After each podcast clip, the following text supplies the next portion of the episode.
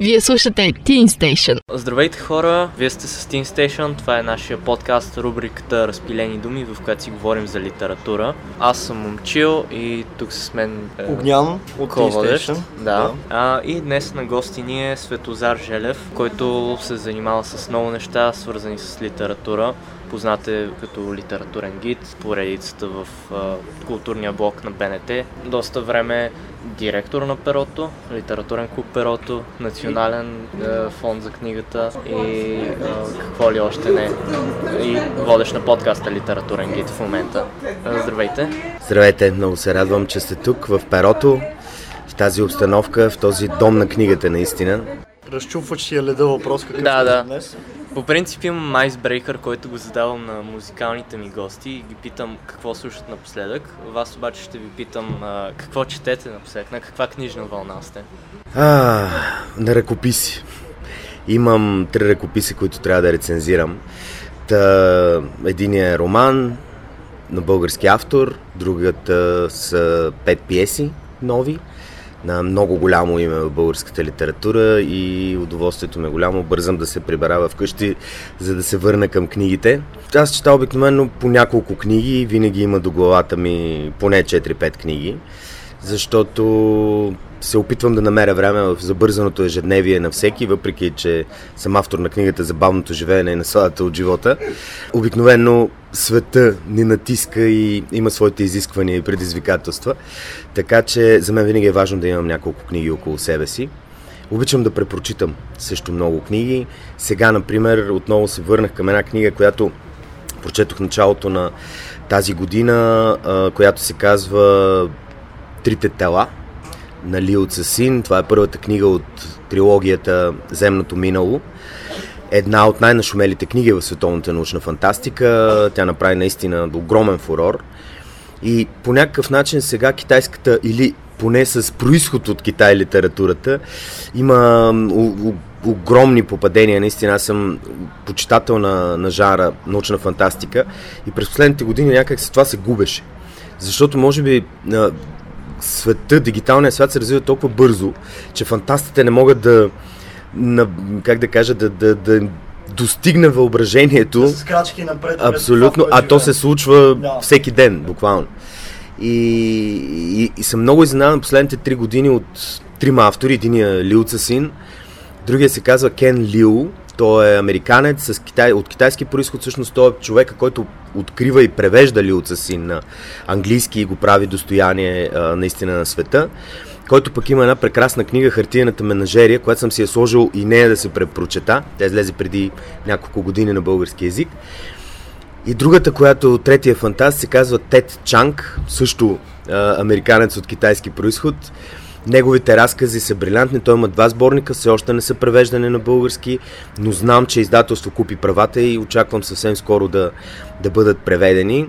Може би а, така, той е познат за аудиторията не през разказите си, които не са превеждани, но по един от неговите разкази направиха филма Arrival. Не помня как беше преведен на български. Mm, приш, не, не Пришелец, това е Елиан, обаче е филм на Дени Виленов, който съм си го запазил. Да, и е а, наистина страхотен. А, за мен това са през последните години трите най-добри в фантастиката и благодарение на тях се върнах отново към научната фантастика. Много е готино. А, наскоро Митко Новков, мисля, който гостуваше тук в литературните понеделници в Перото, каза, че за него добрата литература е тази, която може да те изненада с нещо. Тези трима автори определено ме изненадаха и за мен това наистина са откритията ми на, на последните години. 100% добавям аз тия неща след края на записа в, да. в тури и листа си. Трябва да задълбаем в фантастика, mm-hmm. определено. Да. Особено аз, както искам да гледам доста филми от този жанр, mm-hmm. които най-често са адаптации. Не, тази година не се знае дали ще излезе, но предстои премиерата на Дюн да. а, на, пак на Дени Виленюв, да. което е една от най-големите класики в Абсолютно. За мен това е със сигурност в топ 5. Да. Заедно с Странник в странна страна и Луната е наставница сурова на Робърт Хайнлайн. Дюн е, може би, светата троица за мен книгите в фантастиката. Разбира се, обожавам Бредбари, обожавам Клифърд Саймък. Изключителни писатели, а така пък лично за мен като автор и брат Строгацки, като представители на психологическата, философската фантастика са наистина едни от най-любимите ми също. Рей Бредбъри на мен ми е доста любим. За сега съм учил двете най-известни книги 451 по Фаренхайт и, и Вино от гухарчета. Ага. А, и го харесвам с факта, че пише като фантаст, поне в първата от тия две книги, също. обаче не се усеща така. Мисля, много а, си играе с емоциите и с сантимента.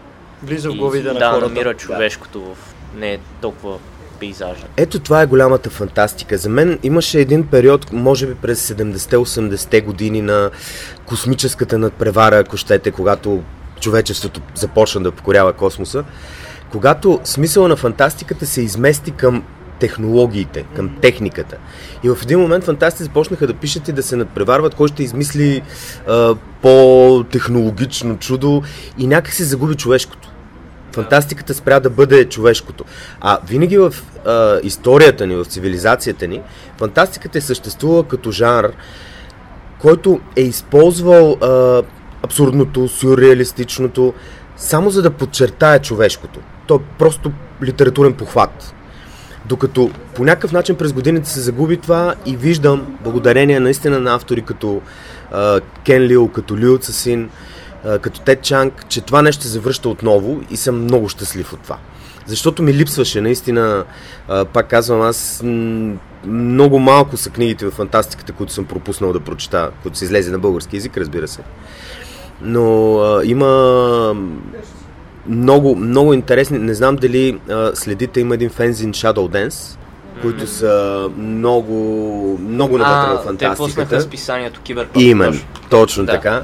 А, вчера бяха тук Алекс и, и Жоро и казаха, че са доста напреднали в второто такова книжно издание.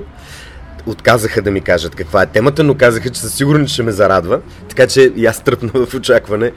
Наистина, ето това е много важно. наис- Млади хора, които а, правят нещата за, за себе си, защото е, смятат, че е важно. Посветили са времето си, живота си, в никакъв случай с а, каквито и да било финансови а, неща, те правят всичко доброволно. А, но за да може до, до хората да достигат най-добрите примери. В фантастиката, не само в книгите, но в Shadow Dance има и кино, има музика, има всички жанрове, изобразително изкуство, които касаят фантастиката. Много е, много е красиво, наистина. Да. По-късно ще си говорим за кино и за музика, понеже са любимите ни, почти колкото книгите Да, за нас двамата. Тези тричките. Да. А, да кажем, ние какво четем в момента? Аз Дайте. в момента мъдря разкази на Чехов. Вау! Да, Това е пък хуманизма в най-чистата му форма. Да, да, да. Е, много са ми интересни руските класици, особено сатириците и в какво мога да задълбая те първа. Като странична книга от известно време е, чета Градината с камъните на Казанцакис. Да. И ти си като, и ти си Да. като него и имаш по две неща на... Да, буквално имаше едно пътуване на село един уикенд, където за всеки ъгъл, в който стоях на, на село, горе в моята стая, на хамака, на беседката, имах по една книга и зависимо от настроението си ги избирах. Прекрасно и, и изборите те са изключителни. Чехов и Казанзаки са двама за мен от най-великите писатели. Чехов и руската литература са океан. Там е... Може да изброяваме само имена до утре, камо ли да навлезем навътре в произведенията им. А, но наистина има пък...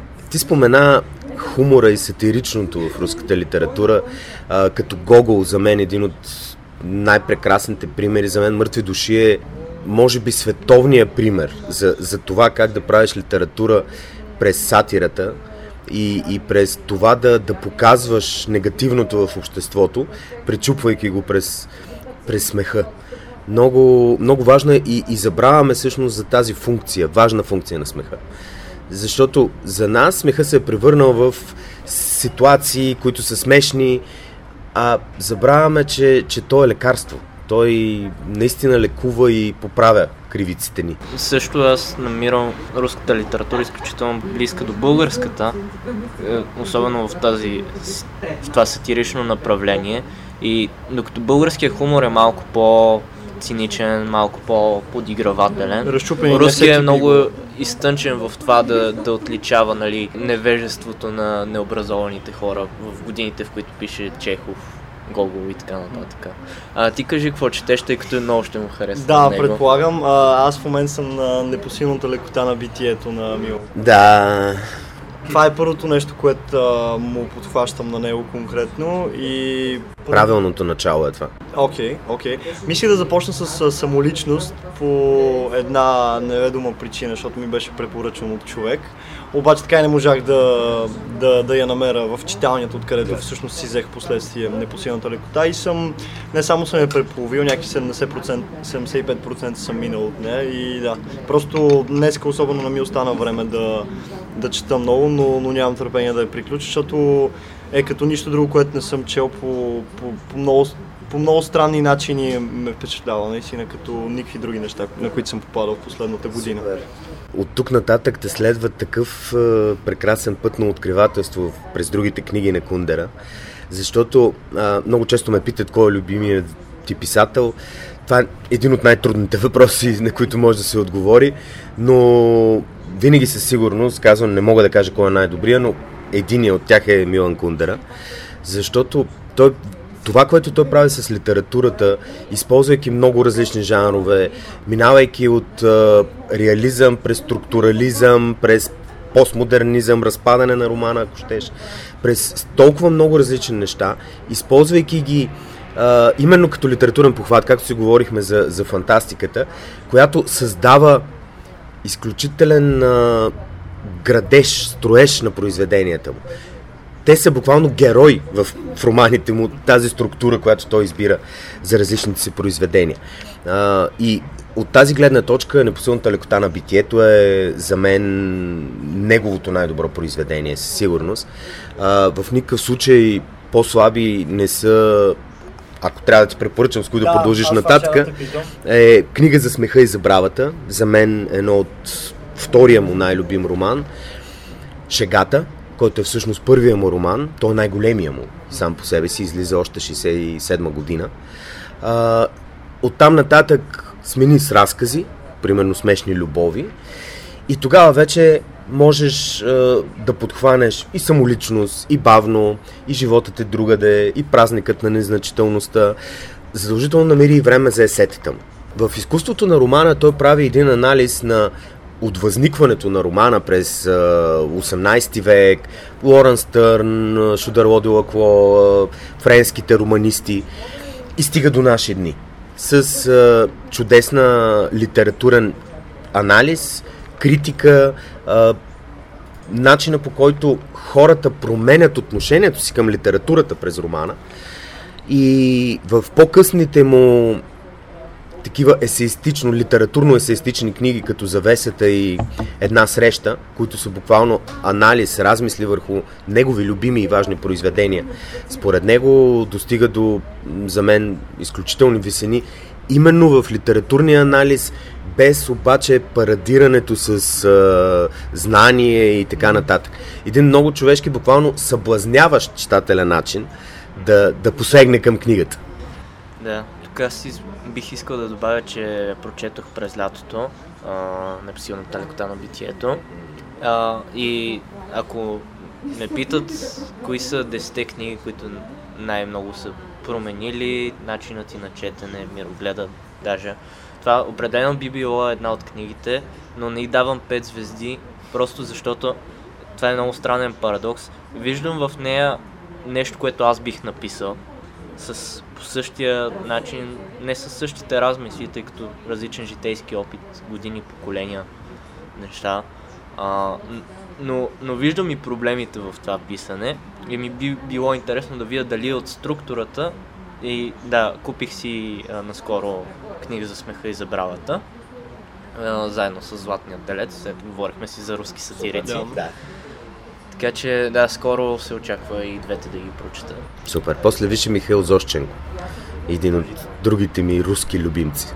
Аз а, руско последно четох и говоря а, като четох изцяло, а, изчетох на Лермонтов а, Герой на нашето време и подхванах а, преди може би по-малко от месец а, на Иля Илов и Петров а, 12 12 стола, но по някаква причина не, не, не продължих да я чета и я, я оставих за, за по-късно, защото не, не я усетих като а, такава, която на моментно ми състояние ще съвпада. Много е специфична. Да. Аз, аз, лич, сетинг. да, аз лично я усетих като филм на Уес Андерсън, тъй като тогава гледах филмографията му и в главата си представях книгата като, в смисъл с неговите Филмирана специфики, версия, да. да, визуални. Доста е... И, и, и Петров са автори, които бих се харесали на Уес Андерсън. Така че, които той би взел като идея за, Мгм. за филмите си. Добре, хубаво интро. Тъй като сме в младежка платформа, може би ще е удачно да запитаме въпроса, тъй като ние сме, аз съм 11 клас, Огнян е 12 на по 17 години и четем сравнително много. Борим се с Reading Challenge в Goodreads. Аз го преборих с 50 а, броя за 50. тази година. Да, това ми е 50. От началото на карантината. От началото на карантината, не от календарната януари. Средата Да. на март, да. Аз имам да те гоня, ама... Ти залагаш на, на по-други... да правя, да, да. да, ти имаш други неща. Да. Въпросът е за младите, тъй като наблюдаваме... Аз лично не забелязвам почти никаква четивна култура сред съучениците ми. Разбира се, в нашата медия се чете и то доста, и се пише за книги. Обаче, генерално сред нашето поколение някакси то навик вече е някакъв много особен, много бутиков. И как наблюдавате това явление? Абсолютно съм съгласен, но аз не смятам, че има, да го наречем, отстъпление назад. Никога не се е чело много. Най-много се чете в момента, ако го сравним въобще в човешката история. Не само заради грамотността, която реално и става масова през 20 век, буквално от миналия век. А, до това време много малко хора са можели въобще да четат, а още по-малко да четат книги, художествен текст. Така че винаги четящата прослойка е била много тънка, несъмнено. И ако говорим за сега, вече четенето е масово. А, хората четат наистина много. Разбирам защо младите по някакъв начин, може да кажем, гледайки от гледна точка на моето поколение, че, четат по-малко от нас. В момента конкуренцията за, за ума на младите е огромна. Има толкова много съблазнителни неща, с които а, сме заобиколени, дори и ние. А, това е и мрежите, и телевизията, и киното, и а, музиката. Достъпа до, до всякакъв тип медии, не, не просто а, медии за информация, е много лесен. И това прави, да, това прави много трудно отделяне на време за четене, защото четенето е бавно. То в същината му е заложено бавното. А ние живеем в много бързо време, опитваме се да намерим 5 минути за това, 10 минути за другото, за третото, за четвъртото. Хората се превръщаме по някакъв начин, именно заради този натиск от информацията, която ни залива новини и всички останали, в хора, които бързат страшно много. И затова направихме с, с приятели тази книга за бавното живеене и насладата от живота, защото именно виждаме колко, колко бързо е всичко около нас. И ако по мое време за нас съществуваха само играта навън, играта на фуники, на топчета, на стражари, апаши и такъв тип неща, телевизия имаше една програма, единственото ни удоволствие беше четенето. Това беше нашето бягство от, от нещата, които ни заобикалят, нещата, които харесваме или не харесваме, но в детството винаги има какво да харесваш и да не харесваш. И особено в тинейджърските години. А, така че, ако щете, и за нас беше бунт.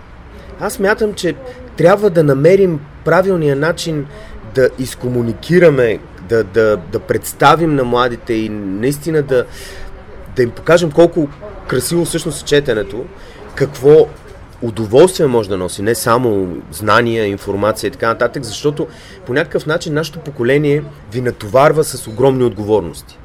Нали, вие трябва да знаете всичко, вие трябва да, сте, да постигнете всичко в живота, всичко, което ние не сме постигнали и прожектираме върху вас всички наши мечти, всички наши е, желания, които сме имали, но не сме изпълнили. Това не трябва да е така. Вие трябва да имате действието си с, с игрите, с телевизията, с компютъра, с всичко останало. И да, в момента в който книгите са около вас, вие ще посегнете към тях. Може да посегнете примерно много хора говорят за това колко м- какви явления са, примерно Емил Конрад или влогарите, които напоследък излизат. А, аз нямам проблем с това. В никакъв случай. За мен е важно хората, младите хора да четат, за да може книгата да се превърне в част от живота. А през 90-те тя буквално излезе. През 90-те години всички книжарници бяха закрити. В София нямаше нито една физическа книжарница в началото на 90-те години. Те се превърнаха в Макдоналдси, магазини за дрехи и всичко останало, да, защото те са на централни улици. Отнени близо 30 години да върнем книжарниците като места, където да ти е приятно да влезеш. Да, да се чувстваш добре, да разглеждаш книгите, да усещаш аромата им. Затова сега трябва да, да направим тази стъпка и да покажем на, на, на младите да влязат вътре. Вие вече сте съблазнени. Има такива, с които трябва да работим. Трябва да закараме книгите при тях. Не да кажем, младите не четат. Аз ще задам въпроса, а ние какво правим, за да четат те? Как им представяме нещата? А, за мен едно от най- огромните проблеми, които имаме, е образователната програма. За това, че а, изучаването в училище на произведения, които са съжалявам да окажа, те са класически, но не читаеми на тази възраст. Те са скучни, те са далечни, те са не... в никакъв случай не могат да запалят любов към четенето от децата. Това е огромен проблем. А ние в момента, в който се каже, дори се промъкне някаква мисъл да се промени програмата, да се въведат нови неща и така нататък, веднага всички скачат и посегнаха на Паиси, посегнаха на Вазов, посегнаха на Ботев и, и всякакви други такива абсолютни идиощени за мен. А, и, и ние сме в огромен грях спрямо младите. Ние. Тоест, а, много често в този казус се намесва семейната среда и че ако родителите, ако едно дете не вижда родителите си с книга поне през уикенда, когато имат свободно време, съответно те никога няма да, да го обмислят като възможност да си запълнят тяхното време, когато не играят навънка. И нататък вече при тинейджерството е пагон. Там горе-долу има всеки има един период, в който се разделя и почва да прави някакви други неща. Дали ще се завърне, това вече е друг въпрос. Аз, между другото, пък намирам точно а, книгата а, в годините, в които живеем, като начин да избягам от това бързо ежедневие и просто да забавя нещата. И, и това си е една просто капсулка на различен тип течение на време. Но също и смятам, че имам много приятели и познати, които са подхващали книги, и наистина не, това не е тяхното нещо и те предпочитат по-бързите удоволствия да. и, и да, наистина прослойката... Нямат изградения навик. Mm-hmm. И по-скоро а, не, не чувстват нуждата да развият такъв. Намират много повече смисъл по ред техни си лични причини в а, по-бързите удоволствия или в а, всякакви други неща, с които можеш да се занимаваш на тази възраст. Така е, абсолютно съм съгласен с това. И аз много години казвам и на студентите ми в университета, че трябва да се построи паметник на Джеки Ролинг. Благодарение на която и Хари Потър стотици милиони деца по света посегнаха към книгата. Отвориха и видяха, че те могат да живеят в един свят, който е дори по-богат от филмите, от е, игрите, компютърните и така нататък. И това, от, някои от тях, разбира се, спират да четат. Други продължават нататък. Намират да, си следващото тяхно нещо, което ги харесва. Нали, имаше а, по едно време в нашите книгоиздателските среди, професионалните, нали, се говорише за всяка следваща вълна сред Хари Потър. Когато Хари Потър приключи, тогава се появиха вампирите. Стефани Майер с Драч. Тя замени вече порасналите деца, които пораснаха с Хари Потър, търсиха вече любовната история, започваха се замислят за смъртта, живота, постиженията в живота и всичко останало. Те минаха на Стефани Майер. Ето това е големия проблем, за съжаление. После се търсиха кои ще са следващите вампири. Дали по едно време беше започнала една вълна от книги за ангели. Винаги се търси какво да дадеш на читателите, но наистина си абсолютно прав, за огромно съжаление. Аз го виждам и в киното Виждам го навсякъде. Започва се повече опит за масовизация, която принизява качеството и на книгите, и на филмите. Ако погледнем какво дават по кината в момента, това са само комикси. Буквално. Това са нищо повече от зрелища и никаква дълбочина реално в тях. За съжаление виждам това и в книгите. Всичко минава по повърхността. Често цитирам Уолт Дисни и го обвинявам за това, защото той казва през 30-те години на, на 20 век, че никой, който е подценил вкуса на американския зрител, не е сбъркал. И това влиза в една спирала на постоянно подценяване и пренизяване, за да стане все по-масово и все по-масово, да достига до колкото може повече хора и да се правят колкото може повече пари, естествено. И влизаме в една ужасяваща спирала. И тогава, когато от всякъде се бълват все повече филми, все повече книги, читателя, дори този, който търси нещо по-различно, се губи в този океан. Имаме нужда от фарове, от насочване на светлината на прожекторите към качествени неща. И да кажеш, добре, прочел си това, харесва ли ти? Ма я пробвай с това, надгради малко нагоре, намери следващото. Затова винаги казвам, трябва да четеш много и различни неща за да можеш да намериш това, което най-много ти харесва. Но не експериментираш ли, не си ли любознателен, никой не може да те накара на сила. Всичко идва отвътре. И ти го каза много важното нещо, че родителите не могат да те накарат да четеш. Започнат ли да те карат, да. веднага сте загубили. Но когато те дадат личен пример, четейки, ето това е начин. Тази идея с подбирането вече не опира ли до средното ниво между почитатели и производители, артисти, нали, зависи каква сфера. Средното ниво е това на, на журналистите, на хората, които четат, гледат, слушат много и те разбират, но не се занимават професионално с това. Съответно, тяхната работа е да отбират точно в този океан от информация. Особено в днешно време е изключително важно да има това сито, да има музикалния редактор, който да, да подбира безпристрастно а, какво да се пуска по телевизиите и какво не. А, да има литературен гид, който да напътства. Ето, може би ще е добре да започнеш с непосилната лекота на битието, а не с а, по-сложни книги на Кундера или по-далечни от неговия стил. Тук да, да идва нашата роля като автори на подкасти, на Именно. статии и Вие сте новите медии. Съдържание. Вие сте хората, които могат да, да влязат в тази функция на медиатор между случващото се в света, защото вие сте четящи хора и може да покажете на вашите ученици, защото вие ги познавате. Вие познавате вкусовете им, познавате ги самите тях като хора, ако щете. И много по-лесно е вие да намерите какво те да четат, отколкото аз да тръгна да им, да им препоръчвам и да казвам тези книги задължително трябва да ги прочетете, защото те са велики тези, които аз съм чел, да кажем, през 80-те, когато аз съм бил тинейджър. Ако сега ви накарам и никога няма да го направя, да прочетете Стършел на Етел Лилиан Войнич, мисля, вас ще ви накарам, прочетете я, но няма да препоръчам на, на, на много бои приятели, които ме питат, нали, бе, кажи какво да купя тук за един тинейджър, е, няма да препоръчам тази книга, защото тя е висока литература, изключително ниво наистина. Това не е нещо, което да те зареди, когато абсолютно, да, да. А, по-скоро бих препоръчал да, да, да опитат с дневника на един дръндио или а, тези наистина най, най- прости да. неща да го кажем. Uh, за да може да тръгнат, да ги увлече, след което да последне към друга, към друга и към друга. Защото четенето като всяко друго нещо смислено е въпрос на надграждане. Не можеш да, да, да отвориш престъпление и наказание и да започнеш да четеш престъпление и наказание. Не можеш. Имам един приятел, който да. е подхвана. да, да, да, да, да. И вероятно е убил желанието му за книги поне за дълго време, ако не и до живот.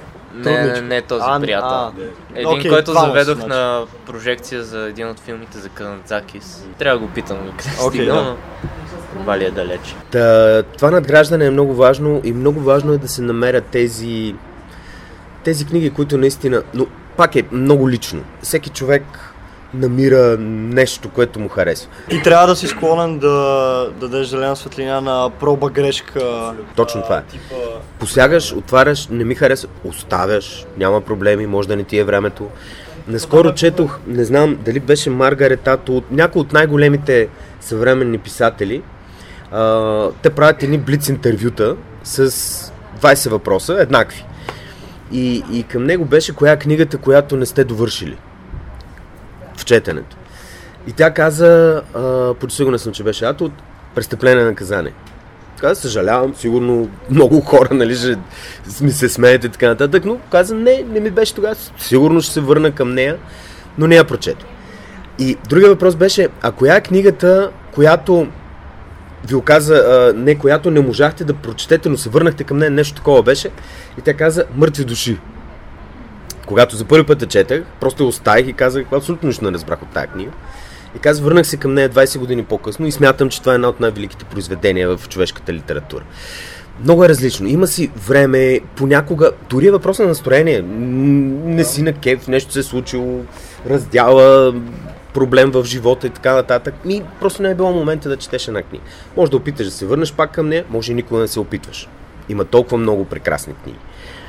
То проблема е, че връзниците ни не са склонни да, дадат, да си дадат времето за себе си и за правилното нацелване на книгата, която е най-удачно да четеш в дадени момент. Да, те нямат ежедневието. Аз едвам си го построявам така. А, Какво става за нашите връзници, които в ежедневието си не допускат възможността да отделят две, а, двата часа от вечерта им, след като са се прибрали от училище, в тихо и спокойно четене. Аз пък съм в точно тишина обратното. Аз вечер музика. малко не мога да чета, но да.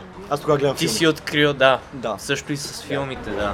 Да, да, за мен всяко отделено време за изкуство е спечелено време, а много хора гледат на него като загубено време. Да, защото не са спечелили нищо материално, което да, да фанат с ръцете си. И Резултата не, не идва бързо. Да. И дългосрочното не е оферта за много хора на 16-17, които прелитат от локация И на най-тъжното локация, е, че това от нещо- човек на човек. че, че От то навик на възприемане на, на изкуството а, продължава да задълбава до, до по-късна а, тяхна възраст и, и просто се в да, до края, фуд. да, Да. и до края не, просто не дава шанс на подобни неща. Да.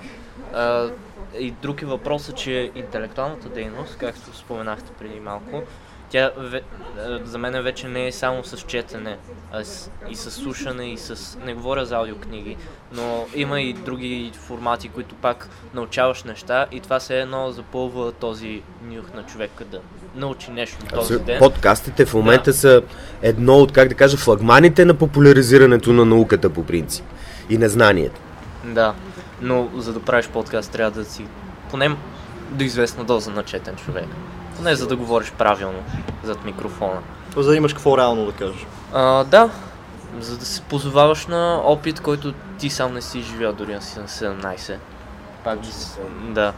И също голям проблем с книжния пазар е маркетирането. И че няма как екс, екстесивно, най-вече защото че, четящите хора не са такъв тип хора, с такъв маркетингов. Няма как да натрафваш една книга до безкрай, но пък един образ, един актьор, един интернет Известен. известен човек, той може да се с, с цялата си низота и да, такава а, нахалност да се добута до ежедневието на Точно така. Между другото, сега голямата война е а, точно за присъствие в главите на хората. Защото се борят много различни неща. От рекламите за продукти от всякакъв вид, до изкуството, книгите, музиката, филмите и така нататък. А, през 80-те години Жак Сегела, един а, френски рекламист, един от така, големите философи на рекламата от края на, на 20 век, написа една книга, която се казва Холивуд пере най-добре. Много странно заглавие, само по себе си, а, който изтъкна тази философия като новия път на рекламата, в която всъщност той каза, вече не се продават продукти, вече се продават легенди. И всъщност той дава за пример, че вече всяка марка, за да я продаваш, всеки бранд, независимо какво е той, трябва да направиш от него холивудска звезда. По начина по който Мерлин Монро е през 50-те години иконата за целия свят. И той дава примери, да кажем, с Малборо. В началото Малборо тръгват като цигари за жени, защото са с филтър. Това между другото са първите цигари с филтър. А, абсолютен краш в рекламата, пълна загуба. След което рек- един рекламист измисля и започва да продават не цигари, започва да продават свобода, дух. И създават концепцията за страната на Малборо. Елата в страната на Малборо с каубоя, нали, с волния ездач и така нататък.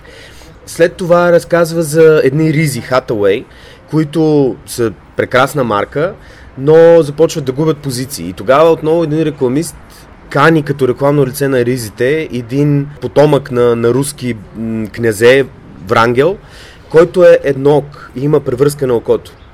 И неговия образ става толкова силен, че емблемата на ризите Хатауей е само една превръзка за око. И това се превръща в легенда. По същия начин е и сега с книгите. Книгите се не продаваш просто литературата вътре, а започваш да продаваш легендата. Не случайно вървят какво? Книгите на звезди, биографии на личности а, или когато някой звезда напише роман или по-скоро с Ghostwriter му пише романа. Обяснени Селфи от книги, Именно. личностно развитие. Да.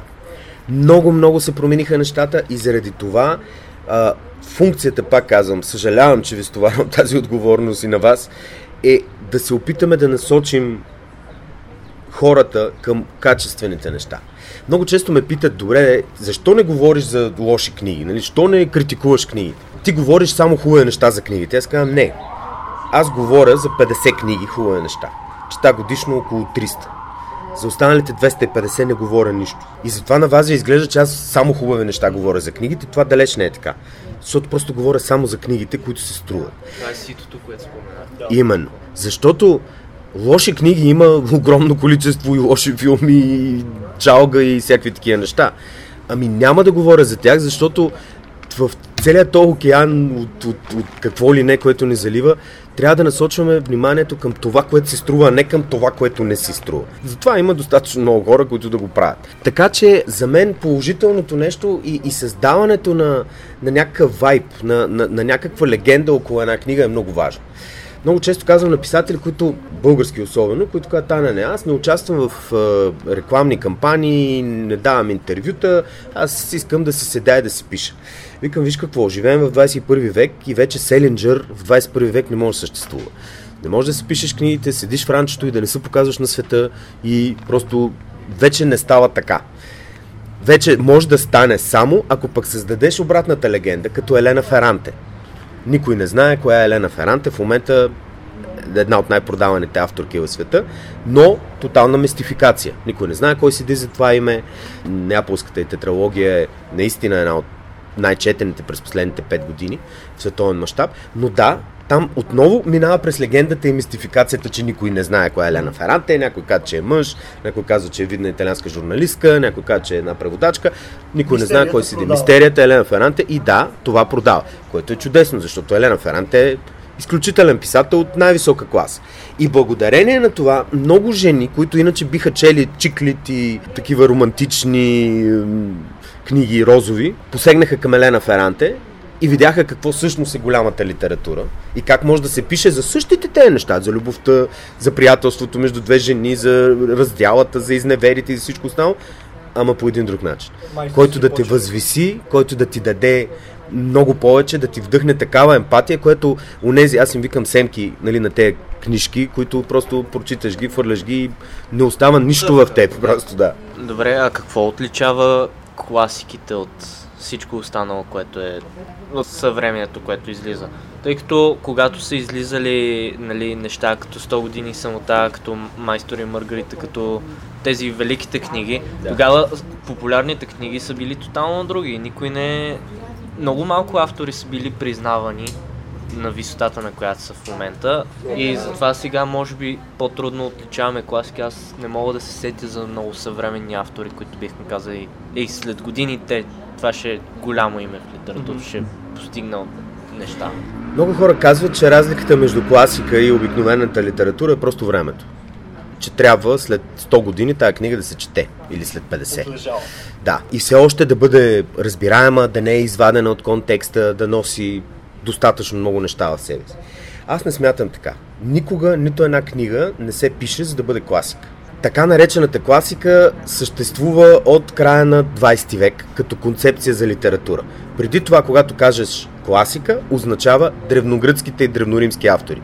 Класическия период в историята. Ние използваме, вземайки този термин през втората половина на 20 век и го привнасяме към литературните шедьоври на по-близкото ни минало. Вадим го от историческия контекст и го привнасяме изцяло в литературни. За мен класика се превръща тази книга, която говори излизайки от локалното и минавайки в универсалното, която е носител на най-важното за мен в литературата – емпатията, която може да те накара да излезеш от собствения си свят, да отвориш врата към някъде другаде и да минеш от другата страна. Понякога такива книги са чисто жанрови дори, които големите академични литератори отричат. Фантастиката, например. Много малко са литераторите в университета, които дори са чели, но казват, нали, ние жанрова литература не четем, автори като Бредбъри, като Саймък, като големите хуманисти на фантастиката на, на 20 век. И я отричат. Дори не са я чели. За мен всяка книга, която носи нещо, е важна и ако тя не, не минава по повърхността, влиза в дълбоко.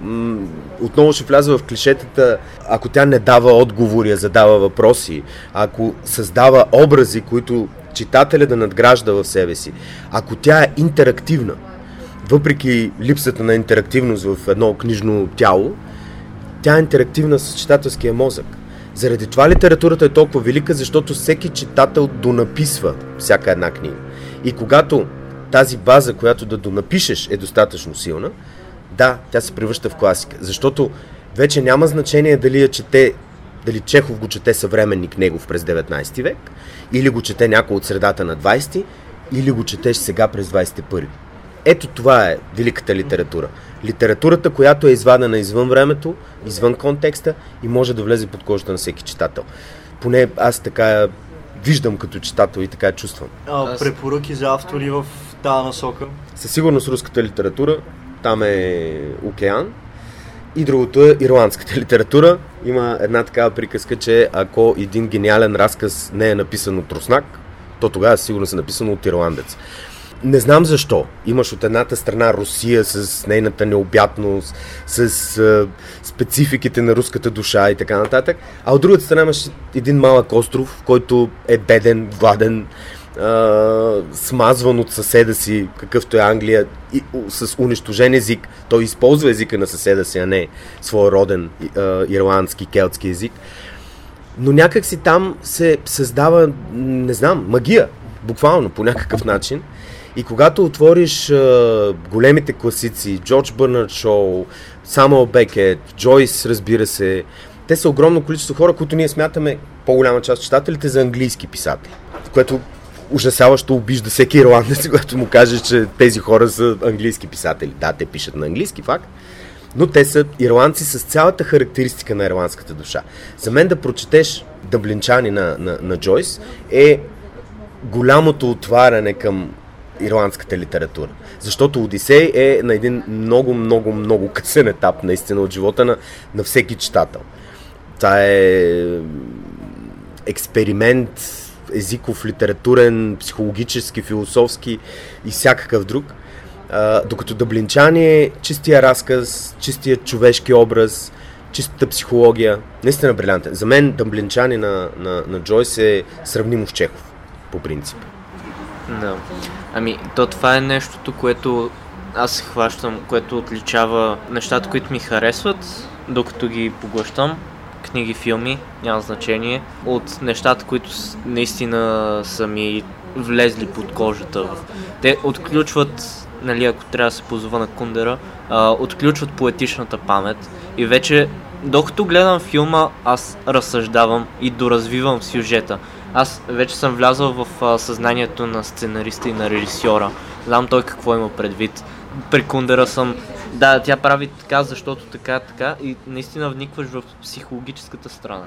И това, нали, ако един автор успее да го, да го отключи в тебе, това наистина го прави значим. Поне за мен това е една от важните характеристики, която е супер рядка и затова може би това да, да четем много книги и да, да наблюдаваме много неща, да сме фенове на изкуството е точно това търсене на, на този момент. Нали, купнежа по повторението. Абсолютно. Във всяко наистина едно изкуство. Дори в картините, в изобразителното изкуство. Насякъде го има, го има това е... За мен отключването на въображението, вдъхновението, това да се замислиш, е всъщност важното. Това, което носи литературата и всяко друго изкуство, както казахте. Така че борбата и търсенето е най-важното във всеки един момент. И най-важното е да не се спира. Да продължаваш да откриваш и да търсиш нови и нови светове, които да правиш част от себе си. Добре, вече минахме персоналната фаза, в която сме заребили нашия слушател да, да, да започне да чете. Открива любимите си автори, разбрава, че Одисей трябва да я прочете на 65 с а, много записки. Защото споделената литература и тази, която крием сами за себе си, са две неща и за, за някой споделената литература е много по-ценна от другите неща. Къде се намира това, как да намерим обществото, познатите, приятелските препоръки и къде са тези средища? Тъй като наскоро си говорихме с приятели, че в София сякаш, сякаш почнаха да поизчезват тези местенца. С, нали, с романтичната с романтичен поглед се обръщаме назад и виждаме нали, тези кафенета, където са се събирали актуални класически писатели, са обсъждали културни казуси, обсъждали са какво се случва в града, площада като едно средище на, на хора, преминаващи всеки по задачите си. Сега в момента в перото, което горе-долу такова усещане, аз нарочно исках а, да го запишем тук, а не в студио, за да може да усетим и атмосферата и надявам се хората я чуват. Им, има ли ги тези места още и Изнесоха се в социалните мрежи. Те са в момента писателското кафене, литературните клубове, читателските клубове.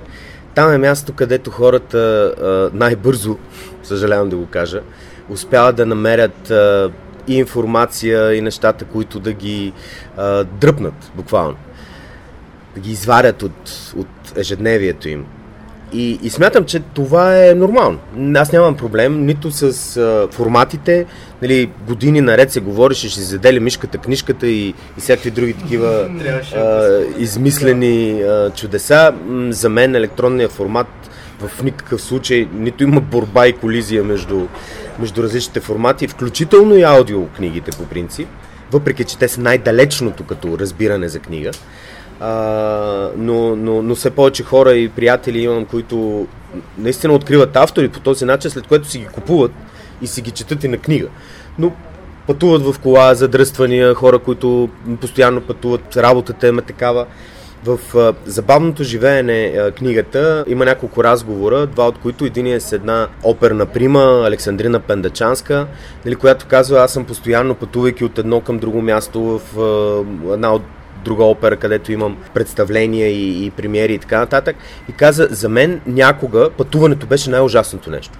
Откакто открих аудиокнигите, това за мен е едно от най-прекрасните ми преживявания, защото мога да слушам. Другата дама е, е един световен модел, казва се Роси Георгиева, тя от много години живее в Хонг-Конг и а, е дефилирала на всички най-големи световни форуми на мода.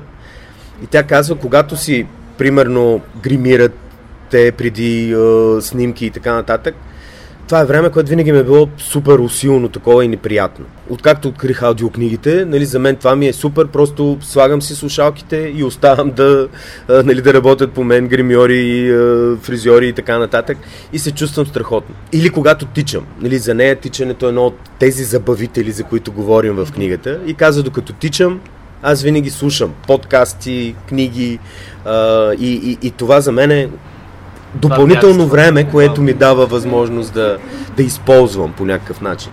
А какъв е твой опит с, с, тия неща, доколкото си пробвал? Харесва ми много. От самото начало, когато в България се появи първата компания за аудиокниги, тя се казваше аудиокниги.bg.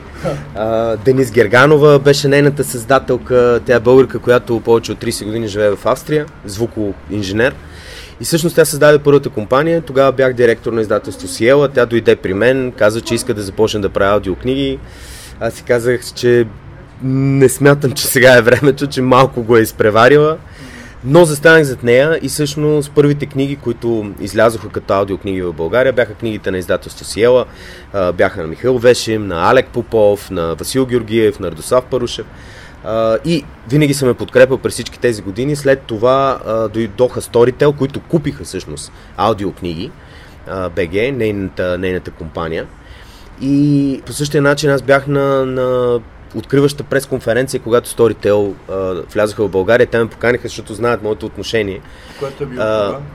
Беше при миналия януари, примерно 2019 или края на 2018, Сравнително нещо такова. Абсолютно. са играчи. Аз Което, е, което обаче направиха огромен, огромен скок, чисто психологически в разбирането на хората да слушат книги. И това много ме радва. Аз попадам на доста реклами в онлайн пространството, особено в YouTube доста ми излиза, защото все пак Защото алгоритъма... да. Да, алгоритъма а, и като цяло такива реклами са представени за хора, които, които търсят това в пространството и просто е вързано. да. И другото е, че Storytel, когато си платиш абонамента, те ти дават достъп и до огромно количество електронни книги. Те имат огромни библиотеки, особено на английски язик. В момента работят за сериозно качване и на български, а, на заглавия като електронни книги. Така че там получаваш и двата достъп. Дори на- наскоро си говорихме с една близка моя, която работи в Storytel и тя ми каза, че в момента са направили можеш, слушаш книгата, в момента, в който се пребереш вкъщи вече можеш да седнеш, директно от същото място започваш да четеш в електронен формат, което е супер. Мисъл, мигновено превключване между двете медии, между аудиокнигата и, и електронната книга, което е просто, просто страхотно. Така че аз съм много, много за. И, и колкото може повече такива неща, винаги ще заставам за тях, защото са много необходими в ежедневието. Момче, ти какъв опит имаш с а, аудиокнигите? А, Интересно. С аудиокнигите много минимален, само отделни разкази и то така набързо, докато примерно за сляпата Вайшо ми беше интересно да го прочета, докато а, интересувах се да гледах интервюта покрай Оскарите а, с Георги Господинов и ми попадна аудиокнигата, съответно я слушах. А, но за сега още не съм пробвал и просто защото аз поддържам тезата. Значи, любимия ми, най-вероятно и на огням български подкаст, 2200, тя ги спонсорираха Storytel, за сега това им е единственото партньорство. Понеже имат специална рубрика в подкаста си, където карат гостите да препоръчват книги и те самите също. Да, и те препоръчаха аудиокниги, които слушат, защото са точно, точно този тип, които биха слушали. Те, тези заетите хора, градските, които а, имат а, две професии, три интереса и 400, не знам си колко а, странични проекта. Обаче, а, аз поддържам тезата на един от водещите, че точно това медитативно състояние, в което избягваш, като разтвориш книгата, независимо дали рано сутрин преди да си почнал с а, тежките задачи или след като си се прибрал вечер, но това сам да си четеш със собствения вътрешен глас и сам да си представяш всичко и да се увлечеш, така че да не следиш коя страница си стигнал, за разлика от аудиокнигите, където предполагам, че нали, си казваш, окей, останаха ми 3 часа и половина, а, това мога да го довърша днеска. За мен е много ценно това време и аз лично знам, че дори да, да слушам една-две книги, много да ми хареса като опит, пак бих предпочел книжния вариант, просто защото развива една мозъчна дейност, която усещам, че почва да изчезва от Абсолютно съм съгласен общество. с теб. Аз а, не случайно дадах тези примери. За мен то е още една форма на четенето, което в никакъв случай обаче не отрича физическото четене. За мен то е най-важно. Тя е полезна на много Абсолютно. Да, да, да, да. Абсолютно. Няма да мнение по въпрос.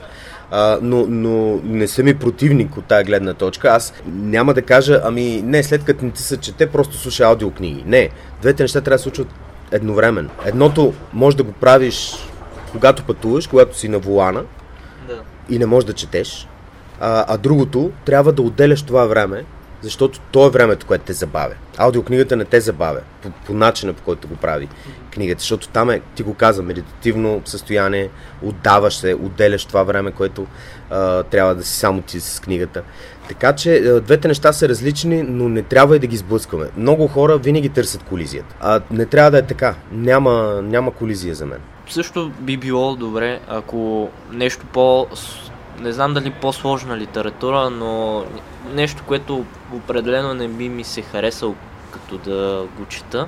Дали би било по-добре, ако го слушам на аудио. Примерно сега разни мои съученици слушаха нещата по литература, тютюн, на аудио вариант през Storytel. Да, това е, това е перфектна възможност. Или много хора, пак казвам, слушат професионална литература, а, неща, които са им важни, да имат знанието за тях, но, но не виждат смисъл да отделят времето да, да, да го четат на хартия или на екран. Да. Просто е по-лесно, то ти върви, ти го слушаш и го, и го правиш.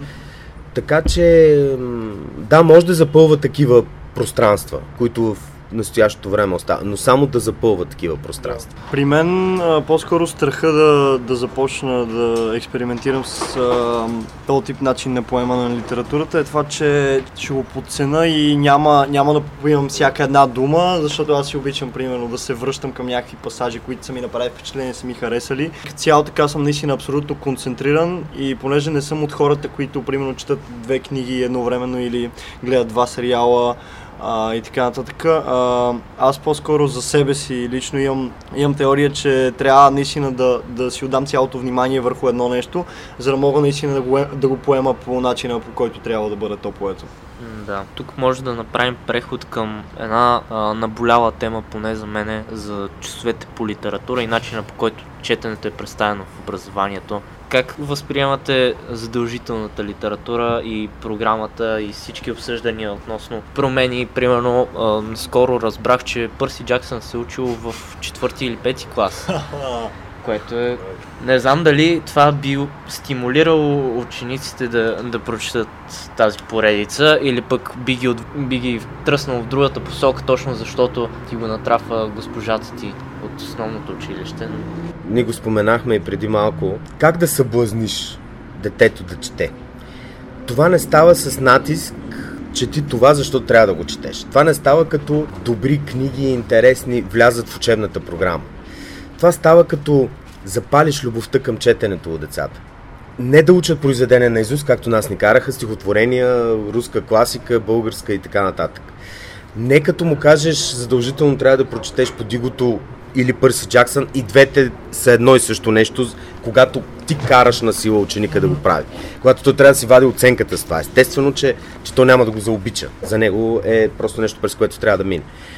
Заради това, за мен, системата за изучаване за, на, на литературата в България е погрешна. Майка ми е учителка по литература и, и български язик, пенсионерка вече, но аз мятам, че тя е първично сбъркана. Литературата не означава да трябва да пишеш е, есе или тема върху това, какво искал да каже автора или лирическия герой или любовта и омразата в поезията на Ботев. Това за мен е убиване на литературата само по себе си. Той за е мен... е косвен урок по история. Абсолютно. Да. Точно това е наистина най-големият ни проблем. Аз съм историк по образование че в България литературата се приема за история и историята се приема за литература. Историята сама по себе си, за да бъде интересна, трябва да бъде увлекателно написана. Не случайно, според древните гърци, историята има муза. Клио, тя е изкуство.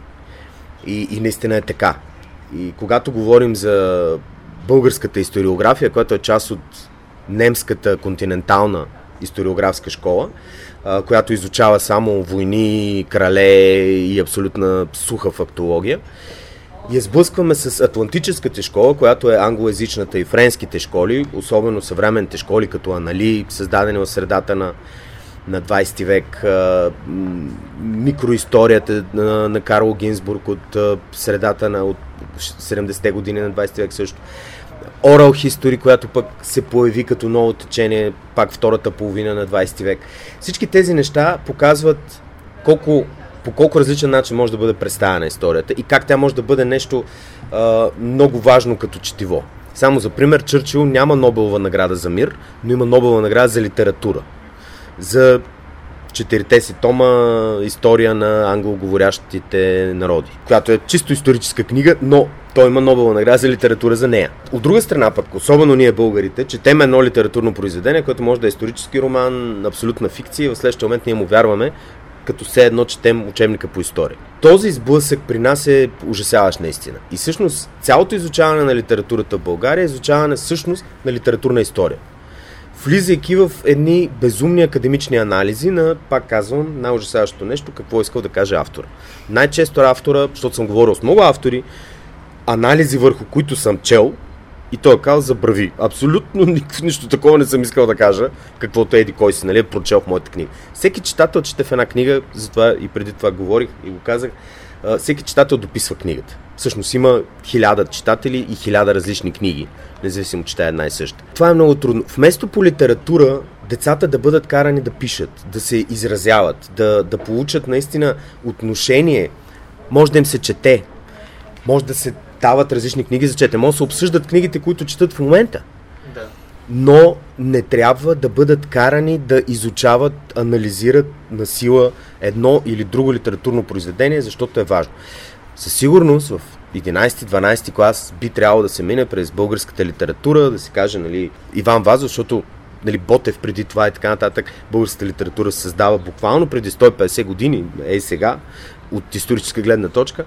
А, после да се мине през а, 20 век, разказите, поезията, големите романи в средата на 20 век, Димитър Димов и, и Димитър Талев, големите ни романисти и да се стигне до съвременната литература. Но това трябва да се направи в една съвсем различна възраст, когато вече има изградена любов към четенето, Да. изградено отношение към книгите. Затова аз мятам, че е свръх сбъркано. Това нещо, казал съм го и друг път, но отново се връщаме към това, което казах и преди. Всяко повдигане на този разговор води до мигновено изкачане от чорапите на половината ни общество, което казва как така и всякакви такива работи. Това е, за съжаление, много трудно. Надявам се вие да успеете да го промените. Имам предвид, когато вие а, влезете в, в възрастта, в която вие да променяте нещата. Дано при вас се получи. Ние, за съжаление, не успяхме да се справим, въпреки че завършвайки училище, учейки в университета през 90-те години, ние вярвахме, че ние сме поколението, което ще промени нещата. Еми сега, от гледна точка на моите 46 години, 30 години по-късно, мога да ви кажа, че се провалихме. Може би затова часа ни по литература в а, френската гимназия, където учим, където се почувствах най-много въодушевени от всички, най-много заинтересованост. Едно на ръка, че учителката дава участие на тези, които искат да вземат участие, другите могат преспокойно да си проспят часовете по литература. И това е окей, нали? Не предпочитам емоционалния стрес на биологията и химията, определено. Но часа, в който имаше най-много заинтересованост и участие от, от всички, беше в началото на 9-ти клас, мисля, че, когато тя каза, а, обаче преди да почнем да се движим по материала, следващия час искам а, всеки да представи последната книга, която е прочел или нещо, което иска да представи пред всички. Нали, имаше някои хора, които си бяха подготвили специално неща, друг ги импровизираха, аз въобще не знаех какво. Даже не знаех, че този час ще го правим. И обаче все пак представих единствената книга, която бях прочел тогава тази година. Баба право ще поздрави и се извинява на Фредерик Бакман. Едно на ръка, че вкарах а, моите умения на презентатор от а, писането на ревюта на музика и така нататък. Но това е, може би, единствения момент, който съм, съм говорил в част по литература и всички, включително и учителката, са ме слушали с интерес и после са ме питали как се казва тая книга, за да я подарят на приятел. И, и това беше момента, в който всеки се чувстваше пълноценен в час, вместо просто да, да влиза в главата на Вазов или на Алеко или на който и да било. Да се опитва. Да, Да. За, мен, за мен образованието, особено в а, началното училище до 8 клас, те се казва как е начално и основно училище, най-важното е единствено да научи децата да мислят. Не да ги кара да запаметяват знания. Във всяка от областите, не само в литературата, в математиката, ясно е, че трябва да се научиш да смяташ, но по-важно е да се научиш да мислиш логически да знаеш от кое от кое следва м, алгоритмите за решаване на задачите и така нататък. С най-простите задачи. Също е в биологията да, да изучаваш, но не да, да, да правиш дисекция на жаби, каквито ние правихме в пети клас. Може да си представите, смисъл на едно дете, което е на 10 години, примерно, или 11, правихме дисекция на жаба. И за мен това беше най-отвратителното нещо на света ever, разбира се. А напротив, да бъде сред природата, да отидат в зоопарка или в... Вече има достатъчно и такива паркове в, в гората, където могат да гледат животни, птици, да ходят на Витуша. Ей, къде ни е планината? Не знам колко пъти са ви закарали като ученици догоре. трябва да е всяка седмица, ако питате мен, смисъл всеки час по биология трябва да е там и, и, или в, в някой парк да се случва. И да накараш децата да обичат това, което им преподаваш. Не да, да учат как се изравнява химично уравнение, а да правят опити. Защото всяко дете обича да прави опити, да взривява неща, да променя цветове и, и да пали огън и натри и така нататък. Именно, как те, защо гърмят? Аз съм виждал, има прекрасни млади презентатори, химици, които така разказват, че, че просто съм, съм виждал децата, които седят и ги гледат с отворени уста. Има, а, той се казва Божидар, забравих му фамилията, а, асистент е в Техническия университет, завърши в а, Швеция, там живя 7 години, беше докторант, направи там, преподаваше в Шведския университет, но реши да се върне в България. Той прави прекрасни презентации. Поръчва си модели на първо на студентите си, естествено, но ходи и по училищата. Той тръгна от един прекрасен проект на British Council, който се казва Красива наука. И всъщност неговата концепция е да учи именно млади учени на презентационни умения. Как да, да представят предмета си, науката си по, по най-добър начин. Има един друг прекрасен преподавател, той е доцент в физическия факултет на БАН на Софийския университет, астроном. Казва се а, Влади Божилов. Владислав, мисля. Влади Божилов. А, той започна сега в БНТ да прави космоса, едно предаване в а, 100% будни предаването, което идеята му е да, да представи космоса по един занимателен начин. Той е изключителен презентатор. Ето такива хора трябва да преподават на децата, за да може да ги палят за, за науката и по същия начин за литературата, за историята, за математиката и всичко останало. Едва по-късно, когато вече имаш изградена тази любов, можеш да започнеш да навлизаш надълбоко в нещата. И ако някой ме обясни защо трябва да учим наистина химически уравнения и такива неща в българското училище, ще бъда много щастлив да, да си поговоря с него.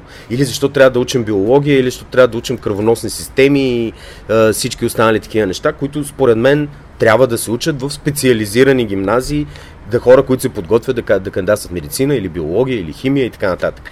Всичко останало е единственото важно нещо е да заобичаш науката и да прави от тебе любознателен човек, който се интересува и му е интересно да изследва, ако щеш, и да мисли. То проблем е също, че доста учители са намразили малко или много а, работата си по съвсем обясними причини да. и най-лесният път за даден материал е този точно сухия, който да, да, е. Е, прочетете си в учебника да, или влиза да. изпява урока. Да, това също изисква много, много усилия и отдаденост, а, истинска отдаденост от страна на учителите, които не всички са да, готови да дадат и, и изобщо имат откъде да черпат. Да. Или имат възможност, защото да. М- много от тях не им се дава възможност от горните нива. Това да, също.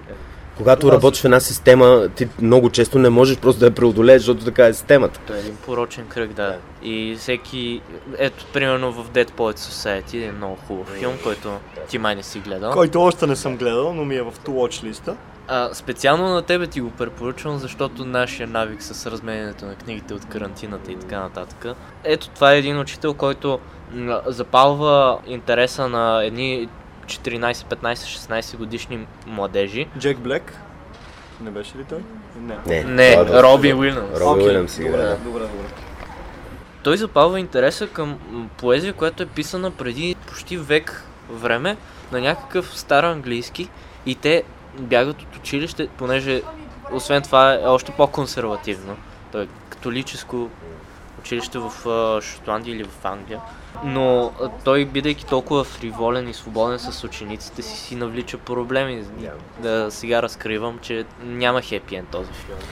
Абсолютно. Но, но това, което е много важно, с много хора, с които си говоря, които са заобичали един или друг предмет, хора, които са превърнали този предмет в своя професия и свой живот – всеки от тях казва, ами, нали как, как заобича литературата или историята или биологията или химията? И той казва, ми имах един учител в училище. Така започва всяка история винаги. Имах един учител, който беше страхотен, който запали в нас любовта към литература, история, биология, химия или така нататък или математика, който всъщност те пали и, и, и предполага оттам нататък, предразполага пътят, който, който да поемеш. Учителството не е просто професия. Учителството е призвание, то е мисия. Това е най-отговорното нещо в едно общество. Лекарите и учителите са за мен най-важните хора във всяко едно общество. За съжаление, ние най-много подценяваме именно тях и сме ги хвърлили буквално на кучетата и на който каквото иска да ги прави, да казва хората с пари, да, да ги командва. Наистина ужасяващите неща се случват в съвременното ни общество. Надявам се това да се промени, има, има на къде да се отиде, но винаги да запалиш любознателността в едно дете е най-важното нещо. Той има ли интерес, има ли интерес да пробва, да опитва, да търси, ново и нови и нови неща, то ще може да постигне всичко в живота. Добре, вече вървим към финал. Последен въпрос, който ще зададем е книги, вие ще изберете колко на брой, които препоръчвате на нас и на нашите слушатели. Освен да ви препоръчам книгата за бавното живеене на славата от живота, която накрая завършва с един списък от любими мои книги. Okay. И успях да се огранича до около 200. Беше голяма борба, защото в първия ми списък бяха 500, които вземаха близо 20 страници и си казаха, тук хората ще кажат, че сме пълнили страници в книгата всъщност.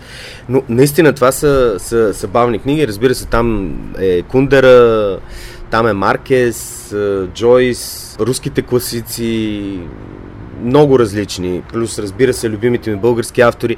Затова, освен този списък, ще се огранича и ще препоръчам само български автори. Защото световната литература, да, тя е океан, но за съжаление все още има хора, които казват, да, аз българска литература не чета. Тя не е интересна. Ами, през 90-те години никой не искаше да чете българска литература, защото за нас българската литература беше скучния соцреализъм, с който не тъпчеха главите в, през 70-те 80-те години. И през 90-те нихилизма към българската литература беше ужасяващ. Тогава много български писатели пишеха под английски псевдоними, за да може още да имат някой да ги купи. Това вече, слава богу, не е така, но все още има, има такова отношение. Та, за българската литература със сигурност за мен тримата най-добри съвременни български писатели са Георги Господинов, Милен Русков и Галин Никифоров. Първите двама съм сигурен, че всеки е чувал. Третия много вероятно е да не са го чували много хора по принцип. Да. Аз за Галин Никифоров... Имаше сблъсък с него. Да, а, понеже... С, а, с лисицата. Добре.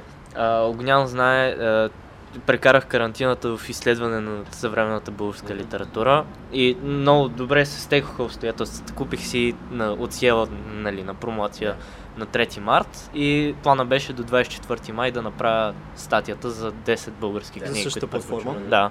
И Галин Никифоров ми беше единствения в списка за четене, който подхванах и просто срещнах проблема на на, на българската литература. Не знам защо обаче има някакъв, усещам някакъв срам в него от, от българското, от нашенското и затова героите са само с едни много чужбински имена, няма конкретни локации и всичко е много... Това е много интересно, защото определено не съм го забелязал. Не, не ми е направил такова впечатление. Конкретно в Лисицата да, да, това да. впечатление от първите 100 страници, които ами, успях да прочета. По някакъв начин то го имаше и в първия му роман, който аз издадох, защото аз започнах да издавам Галин Никифоров от фотографа, а преди това той имаше два други романа, които познавах. Те са по-скоро новели. Първата е Добро момче, а втората се казва Умерено нежно.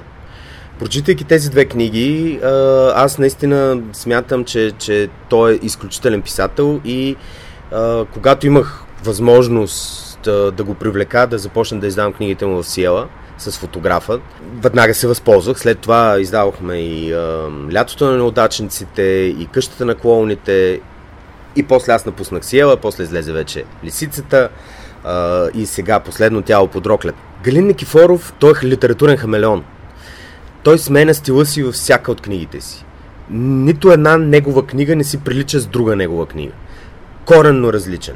Дори има и такъв литературен опит, в който пише в стила на друг писател целенасочено, стила на Димитър Паунов, един писател от нашото детство, защото той е няколко години по-голям от мен, Галин, а, но заедно и той и аз сме израснали с книгите на, на Димитър Паунов. та той пише по, по... Защото Пълнов има един много специфичен стил с кратки изречения, много светлина, м- такава една много специфична атмосфера. И затова харесвам Галин. Пак казвам, може би лисицата не ти е било момента към нея, опитай с някои от другите от негови книги. Да. Примерно фотографът сега също излезе а, преработено издание. Више тяло под роклята. Факт е, че а, те са извадени от контекста. Нито в Добро момче, нито в Умерено нежно става въпрос за български град. Но ти няма как да сбъркаш града и атмосферата. В фотографа пък още повече. Там а, също нямаше български имена. Тя беше абсолютно извадена също от контекста, защото фотографа се разказва за а, един фотограф, чиято мания е да заснеме смъртта. То обикаля където има земетресения, войни, в опит да заснеме образа на смъртта. успява в крайна сметка, среща се с нея, но, както се казва, да не даваме повече спойлери. В а, Лятото на удачници пък е една много слънчева история за няколко приятели а, от деца, които съзряват, срещата им 20 години по-късно, връщането към детските спомени. Една много-много светла книга. Къщата на клоуните е една сюрреалистична, потрясаваща нуар история, много черна, много нищо общо с която и да е друга негова книга. Във всяка книга той е много различен. Другото, което той прави е изключителния ресърч. Той влиза на такова ниво във всяка от книгите си, че а, много хора казват, примерно за тяло по троклята, вие лекар ли сте? А той е ОВ инженер, охладително-вентилационна техника, по принцип е завършил. Защото за тяло по троклята пък се разказва за един човек, който се подлага на операция за смяна на пола. В книгата става ясно защо го прави. Трансгресия и така нататък. Харесвам стила му, той е да, специфичен за всяка от книгите му. Не е Опитай с някоя дали друга. За мен Лисицата, тя е най-бавно писаната му книга и най-дълго. Първоначалният вариант на Лисицата беше 1200 страници. След това е редактира и стигна някъде до около 650. След което и излезе на около 650 страници. След което редактира още веднъж и е свали с още 200 страници. Не знам кой вариант си чел от двата, дали последният Новия, без да, че, да. Аз мятам и съм му го казал на Галин, че загуби чисто литературно при съкръщаването. Защото в първата книга имаше много, да го наречем, литературни отклонения, които бяха много красиви като писане. Докато тук той ги премахна, за да направи книгата по-стегната и някак си се загуби очарованието от част от чарованието. Аз не смятам в никакъв случай, че е слаба книга. Но за мен това са тримата големи. Продължавам нататък. Елена Алексиева, изключителна писателка. С нея съветвам да започнете с читателска група 31, сборник с разкази. Прекрасни. След това Свети Вълк, последният роман, който взе наградата роман на годината. А, и за мен... Да, Теодора Димова е другата. Там също бих посъветвал с майките да се почне, въпреки че това е може би най-така потрясаващата и книга, но, но много важна въобще за литературния ни контекст. Тя също има много специфичен стил, понякога много хора се сблъскат челно, защото нейните тема пише с много дълги изречения. Като четох аз Адриана, когато тя ми я изпрати, започнах да я чета и тя е толкова задъхано написана, че аз усещам как поемам дъх, поемам дъх, поемам дъх, поемам дъх, поемам дъх и, и, и, и спирам дъха си и, и книгата продължава да се лее и даже бях изпратил СМС, Теди направо ще умра заради твоята книга. Спирам да дишам просто от това прекрасно писане. Но да, специфичен стил, много харесвам а, Теодора Димова. Деян Енев, разказвач, изключителен. Всеки от сборниците му с разкази има поне по 4-5. Нали, за него това е мерната единица, че в един сборник разкази няма как да има повече от 4-5 разказа от топ, наистина, класа. Това А, забелязах и аз при прочит на... да, това е, това е съвсем, съвсем нормално. Да. Ам, И за това, може би на мен е любимата ми българска книга е Трънски разкази на Петър, Петър Телчев. Аз харесвам шест и- разказа и, да. и шесте са топ ниво. Каймач. Да, Да. И, и аз харесвам и Балканска свита, и Кастинг за Месия, която и двете книги издадох някога. Алек Попов, заради неговия хумор, сатира, заради различния му гледната точка и неговите фантастични разкази. Нещо, което много малко хора са чели, а Алек е огромен почитател на фантастиката и като читател, и като писател. Та, телесни плевели, ще изненадам всички, защото като се каже Алек Попов, обикновено мисия Лондон, Чарлз Да, Стрипа романите. Стрипа Веви. Да. Да, телесни плевели. Аз последно Да е по-различно. Метаболитните хора, Мгм, мгм. който е просто скандален.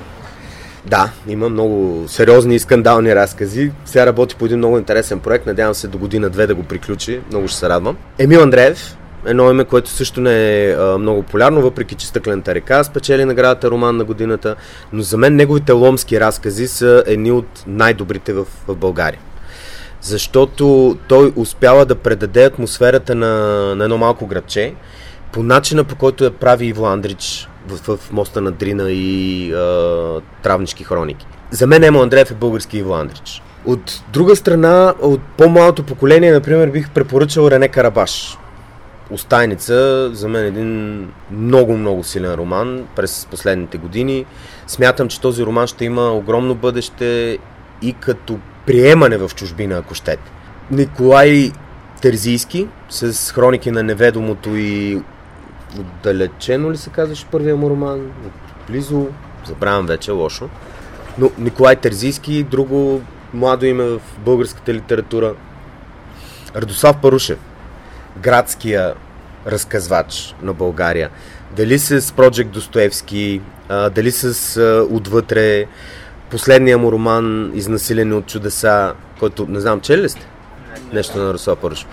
Проджект Достоевски е един много интересен роман. роман. Той е антиутопичен в един бъдещ свят, в който се намира дупка в, а, така, в времето и пространството и а, главният герой се връща да вземе от Достоевски втория том на брата Карамазови, който, както знаем, никога не излиза да. по принцип. И така да е, смисъл всичко е завъртяно около това и затова се казва Project Достоевски. Последният му роман пък Изнасилен от чудеса, той е всъщност не авторизирана биография, изцяло фикционална разбира се, на една дет метал група, която всъщност е групата, която свири в Батаклан, в залата, когато беше клането в Батаклан, където терористи нападнаха а, концерта и убиха близо 80 човека, мисля, и повече от 300 ранени. И всъщност през биографията, измислената биография на тази група, която тя самата съществува, но няма нищо общо с нейната биография, той прави един роман за съвременния ни живот, за социалните мрежи, за предизвикателствата, за тероризма, за религиозния фанатизъм и, и всички тези толкова важни неща. Разказите му също са брилянтни, особено двата сборника Животът не е за всеки и Смъртта не е за всеки. М- изключителен писател, наистина. Васил Георгиев, също много добър. О, един, който се надявам много да ви хареса, защото той е представител на наистина на философската фантастика, освен че е и, на, и един от най-големите ни преводачи. Казва се Владимир Полеганов. Чели ли сте Полеганов? Не. Той има два романа. Първият носи ужасяващото заглавие Деконструкцията на Тома Сес, което нали, просто като видиш заглавието, за съжалявам, че го пропуснах тогава да, да не му разреша да го направи. А, но романа е много хубав. А втория му роман се казва Другия сън, с който спечели наградата Хеликон. Та, горещо ви препоръчвам Другия сън на Владимир Полеганов. Това е един фантастичен роман, в който главният герой а, сънува, че отива в друго измерение, в друг свят, където живее. В следващия момент се оказва, че всъщност това не са точно сънища, а той наистина минава между измеренията и всъщност започва да живее в двата свята, но както и да е един философски, хуманен, фантастичен роман наистина. И накрая ще кажа един друг роман, който не е български, един единствен ще бъде и приключваме че моите студенти ме чакат, който се казва Хроники на последната революция и е от Антонио Касас Рос. Неизвестно име, той има две книги преведени на български. Първата е Енигма, втората е тази. Но, защо ви препоръчвам Хроники на последната революция? В нея се разказва за едно много близко до сегашното общество, но много близкото бъдеще, в което хората са загубили тотална вяра в медиите. И единствената медия, на която вярват, е един сайт на така наречените наблюдатели или забравях точно как се казваха вече, които наемат деца между 12 и 17 годишна възраст, които още не са обременени от зависимости, политика, пари и всичко останало. И те започват да пишат там. Те са насякъде по събитията, само че никой не знае, че са там. Те са сервитьори а, или уж гости, или а, охрана, или нещо такова. И после пишат и отразяват всъщност всичко случващо се по света. И това е единственото нещо, на което хората вярват. И паралелно на това пък тече една друга линия, в която има едно движение, в което млади хора се самоубиват.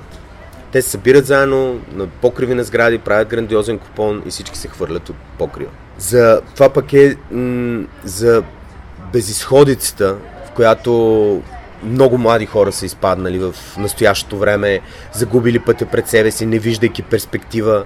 И другото нещо, че това е единственото им оръжие да покажат, че те не са доволни от това, което има. Защото възрастните не ги допускат до това да вземат решения, да, да въздействат върху обществото и в крайна сметка те приемат смъртта като единствен начин да въздействат и да покажат, че обществото трябва да се промени. Прекрасна книга, горещо я препоръчвам. Наистина, аз антиутопиите са любимия ми жанр.